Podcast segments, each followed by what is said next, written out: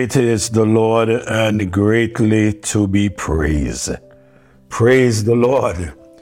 Let everything that I breath praise the Lord. I join with Frank Volok as he said in his song entitled All I Have Belong to Jesus. He said, I will trust him for the future. He will guide me with his hand.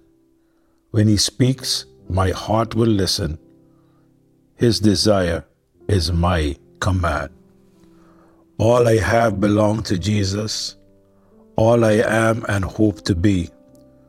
Where he leads me, I will follow. I am his eternally. Wow. All I have belongs to Jesus. We are looking these mornings at this matter of living for time or for eternity. And uh, Last morning I spoke to you and I share with you in regards to that, telling you that this life calls for sacrifice, misunderstanding, suffering, and sometimes rejection. I shared some scriptures with you as I close, in which I'd like to pick up with Philippians chapter 3, verse 7 to verse number 10. Paul is giving his testimony and he's talking about suffering and loss. He said, But what things were gain to me? And sometimes those are the things that many of us are not really ready to give up. The things that are gain, the things that are beneficial. He said, Those things I counted loss for Christ. Give them up. Got rid of them. Lose them for Christ. He said, Yet doubtless, and I count all things but loss for the excellency of the knowledge of Christ Jesus my Lord. Notice what he said the excellency of the knowledge of Christ. You know, in order for us to have the knowledge of Christ, there are things that we must give up. There are time that we must sacrifice to the reading, to the studying, and to the listening of the Word of God.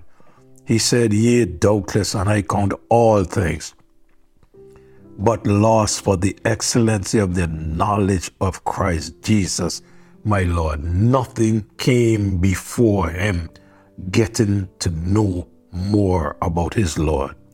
He said, For whom I have suffered the loss of all things. Wow.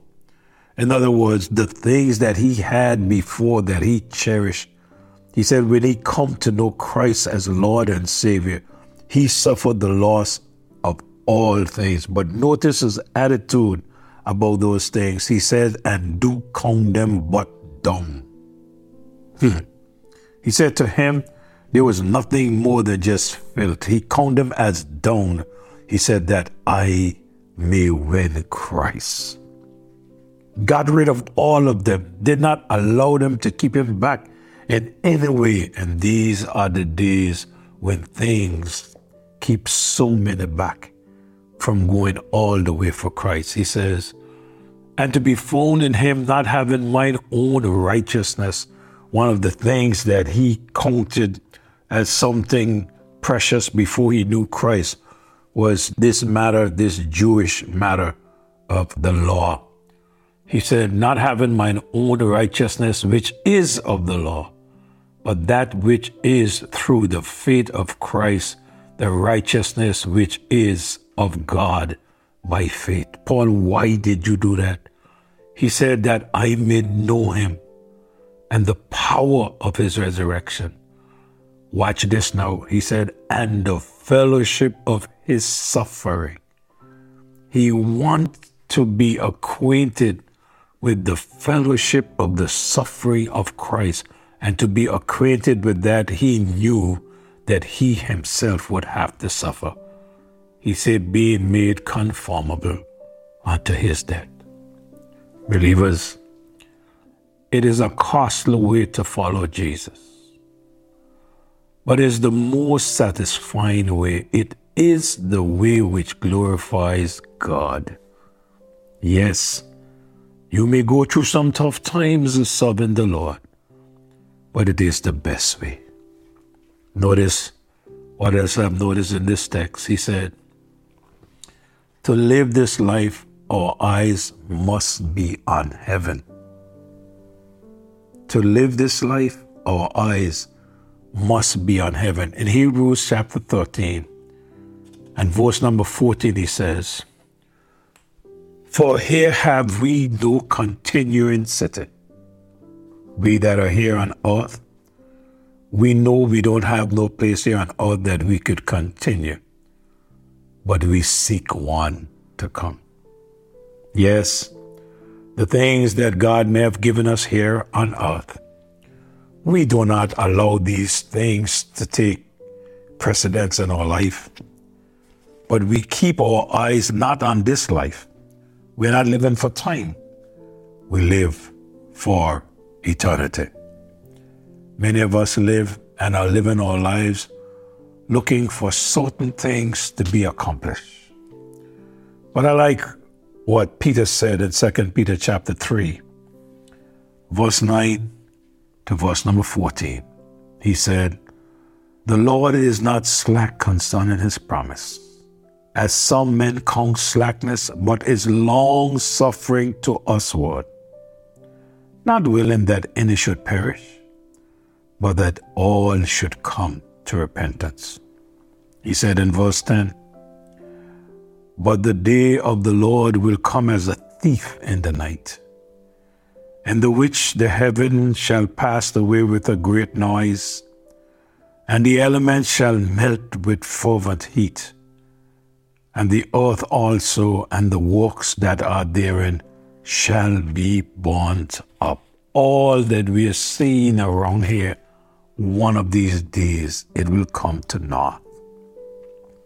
Peter said, Seeing then that all these things shall be dissolved, what manner of person are we to be in all holy conversation and godliness? Verse 12 Looking for and hastening unto the coming of the day of God, wherein the heavens being on fire shall be dissolved and the elements shall melt with fervent heat. Nevertheless, we, according to his promise, look for a new heaven and a new earth wherein dwelleth righteousness. Wherefore, beloved, seeing that we look for such things, be diligent, that ye may be found of him in peace, without spot and blameless. We live but we live with our eyes on the return of the Lord, looking forward for his return at any time. The believer must always keep in mind that we are not at home down here. That's why we cannot live for time. This is not our home. For where we have no permanent city, none we don't have here.